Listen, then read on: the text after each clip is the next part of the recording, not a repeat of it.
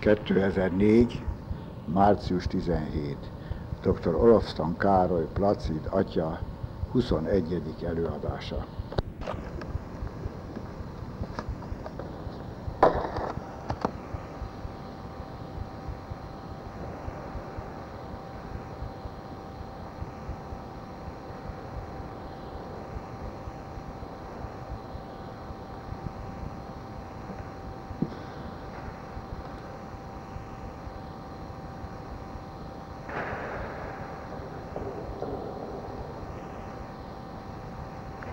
Az Atya, a Fiú és a Szentlélek nevében mindenható mennyei Atyánk, Te a Szentlélek fölvilágosításával tanítasz minket, gyermekeidet. Kérünk, add meg nekünk, hogy szent lelked által megismerjük, ami igaz, megszeressük, ami helyes, és örvendjünk szüntelen az ő vigasztalásán. Krisztus, ami Urunk által az Atya, a Fiú és a Szentlélek nevében. Dicsértessék a Jézus Krisztus!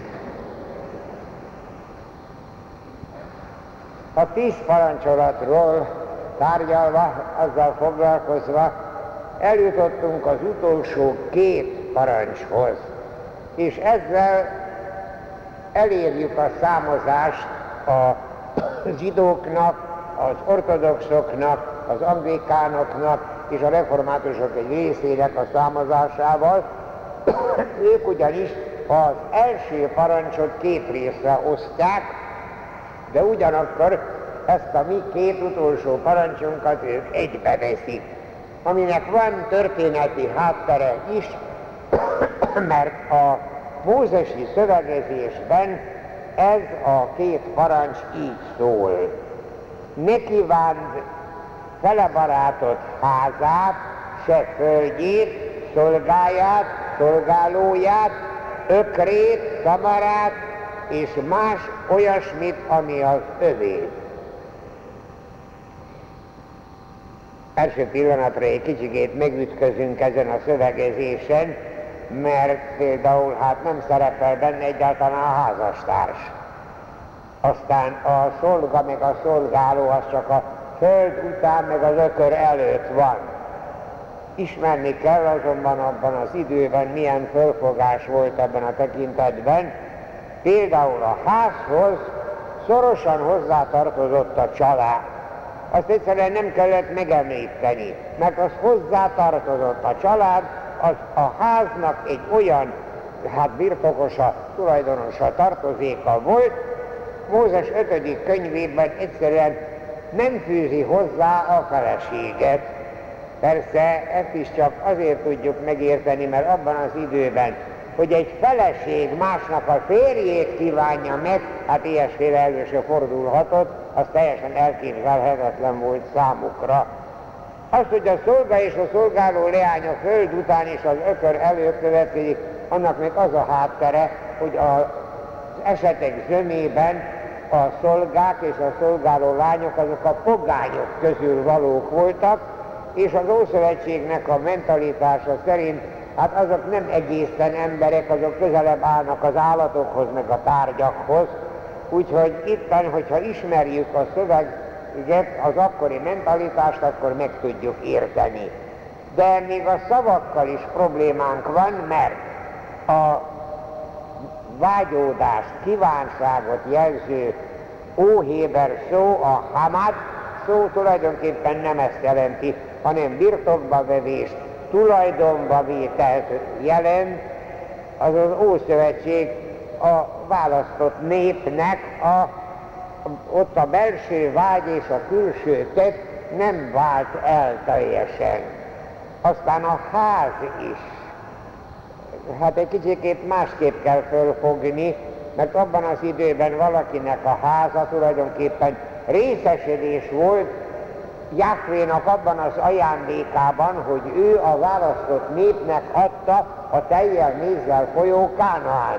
És ebből való részesedés az a ház, ami tudjuk, hogy minden jó évben, minden hétszer hét év után az ötvenedik évben visszatér az eredeti tulajdonosokhoz, tehát tulajdonképpen az törzsi birtok volt, tehát az nem egészen olyan tulajdonház, mint ahogyan manapság elképzeljük.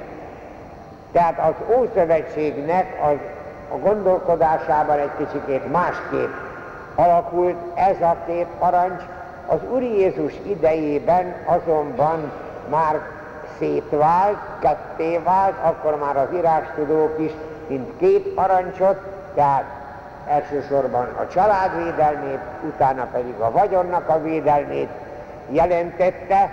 Az Úr Jézus határozottan aláhúzta azt, hogy nem csak a tettekben lehet nehézség, hanem a szándékban is. Hát ne felejtsük el, azt azon részletesen mondta a tiszta és a tisztátalan életekkel, ételekkel kapcsolatban, hogy nem az szennyezi be az embert, ami bejön, hanem ami kijön ő belőle, tehát ami belülről származik, tehát a belső szándék, a jó akarat, a vágy, a kívánság. Ezt egészen határozottan mondta, és hát ezzel ugye tulajdonképpen lehetetlenné tette az Ószövetségnek a megkülönböztetését, az új szövetségben nincsenek tisztátalan élete, ételek, vagy tiszta ételek. De ez kétségtelen, hogy ez az Úr Jézus idejében már kezdett általánosabbá válni, de az Úr Jézusnak erősen hangoztatni kellett. A gonoszság az belülről jön tulajdonképpen, az embernek a, az akarata az áteredő bűn kapcsán rosszra hajló lett, és a világnak a bűne szintén hat az emberbe. És a cselekedetek tulajdonképpen csak kifejezései a belső világnak, tehát a gonosz cselekedet egy gonosz belső világnak a megnyilvánulása. Ezt a, a hegyi beszédben az Úr Jézus egészen világosan megmondta, a régieknek mondta, mondták, hogy ne ölj, én azt mondom, hogy aki haragszik, vagy aki valami, valami becsmérlőt mond a másiknak, már az is vétkes. Szóval ő nagyon ki szétkülönítette a vágyódást, a kívánságot a tettektől, de igenis a, a vágyódásra is egészen határozottan a megbélyegző jelzőt rátette. Nem csak a ténykedő paráznaságnál, nem csak a házasság törés, hanem aki már olyan bűnös kívánsággal néz az asszonyra, így mondta az Úr Jézus, tehát tulajdonképpen ha a szemed bűnre visz, akkor inkább válj ki, mert jobb egy szemmel az örökké valóságba eljutni, mint két szemmel, tehát tökéletes látással a pokolba jutni. Ugyanakkor nagyon jól tudta az Úr Jézus, hogy ténylegesen minden jóság, minden áldozat, minden szeretet szintén belülről jön. Tehát vigyázzunk, itt nem szabad félreérteni az Úr Jézus, hogy ami belülről jön, az mindig gonoszság, és azokat el kell nyomni. Vannak ilyen fölfogások, például a buddhizmus, meg a görög sztoikusok. A boldogságnak az a megoldás, hogy valaki a belülről jövő vágyakat megöli, visszanyomja, visszatartja. Ezt az Úr Jézus egy pillanatig nem hirdette, ő nagyon jól tudja megböcsülni a belsőnek a jóságát, a szívből jövő szeretetnek, a szívből jövő áldozatnak a hallatlan nagy értékét. A, természetesen itt is mindig rá kell, terülten, rá kell gondolni arra, hogy ezek a vélemények, amik hát egy bizonyos maradandó belső rosszaságot tételeznek fel a belső világnak, azok is azt mondják, hogy hát ők jót akarnak. Csak hogy az a jó akarás, ami másnak kárt okoz, az már nem olyan jó akarás, mint ténylegesen, amiről az Úr Jézus szól, akkor, amikor a jóságnak, az áldozatnak, a szeretetnek a belülről való származását hangoztatja. Ezek előre bocsájtásával szóljunk át szót kifejezetten a kilencedik parancsolatról, ami, ami mai szövegezésünkben így szól, fele barátot, házastársát ne kívánd. tehát tulajdonképpen a házasságról, a családi életről van szó, de első pillanatra megfigyelhetjük, hogy itt nem a férjről van szó, hanem a házastársról van szó, mert ugye az Úr Jézus előtt a férfi és a nő egyenjogú, egyenrangú, egyenértékű, tehát nincsen olyan, hogy a férfi megcsalhatja a feleségét, de a feleségnek semmi szín alatt nem lehet megcsalni. Az Ószövetség törvényeiben voltak ilyen homályos dolgok, hát ugye ott van például, ami éppen a tegnapi vagy melyik evangéliumban volt, a házasságtörő asszony, hogy a vasárnapiban lesz, házasságtörő asszony, ott a, hogy kivel törte meg a házasságot, azt nem lehet tudni. Lehet, hogy ő szabad állapotú volt, csak egy, egy házasságban élő férfival élt együtt, de lehet, hogy ő volt házasságban, és egy férfi. Itt a férfiről nincsen szó, csak a házasságtörő asszonyról. Szóval az Úr Jézus előtt ilyesmi nincs. És éppen ezért szól így a, a kilencedik parancsolat, hogy fele barátod házastársát ne kívánd. Az erkölcsi szabadság itt mindenképpen a gondolati bűnöket is ugyanolyan súlyosan ítéli meg, mint a cselekedeti bűnöket. Ezt egészen világosan kell tudni.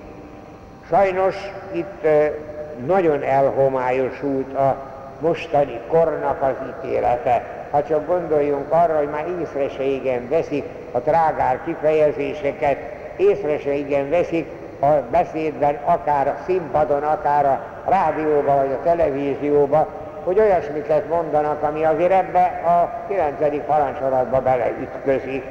Ez a mostani kornak egy ilyen, egy ilyen elhomályosodása, egy ilyen erkölcsi elbizonytalanodása, amire mindenképpen föl kell figyelnünk. Az alkalmakat kell kerülni ilyenkor, mert az alkalmak hozzák mindig azt, hogy újra meg újra valaki beleesik abba a bűnbe, hogy kívánsággal, vágyjal védkezik. Nagyon fontos, hogy észrevegyük, hogy észrevegye ezt mondjuk egy családban. Ott, ahol a családban igazán kölcsönös szeretet van, ott világos, hogy a mondjuk vesztes fél észreveszi, hogy a másik félnek valamilyen küzdelme van ilyen szempontból. Manapság nagyon-nagyon könnyű ez ennek a, a előfordulása, mert hiszen odahaza mondjuk a, a feleséget, hát kócosan is lehet látni, meg hát mondjuk éppen fölébredés után is, a hivatalban, meg a munkáján ott meg ugye a csinos hölgyek vannak, hát valaki egy kicsikét megtorpan, de ezt a feleségnek észre kell venni, és nem szabad elfelejteni. Én a jegyes oktatásoknál mindig kitérek erre, hogy igenis, akkor nem szemrehányással, nem gorombasággal, nem nekitámadással, hanem nagyon nagy megértéssel, a kölcsönös felelősség tudatában kell segíteni a másik félnek, hogy fölül tudjon emelkedni a kísértés fölött. Mert hiszen a, ahogyan a tettekből álló bűnök is kísértéssel kezdődnek, a kívánság, a vágy is kísértéssel kezdődik. És tudni kell nagyon jól, hogy a kísértés önmagában még nem bűn. Legfőjebb az, hogyha valaki a kísértéssel nem törődik, és bele zuhan abba a bűnbe, vagy pedig kifejezetten keresi a kísértésnek az alkalmát, akkor már lehet bűn, de maga a kísértés még soha nem bűn, az emberi életnek a konfliktusai hoznak magukkal ilyen eseteket, ahol ténylegesen kísértésről van szó.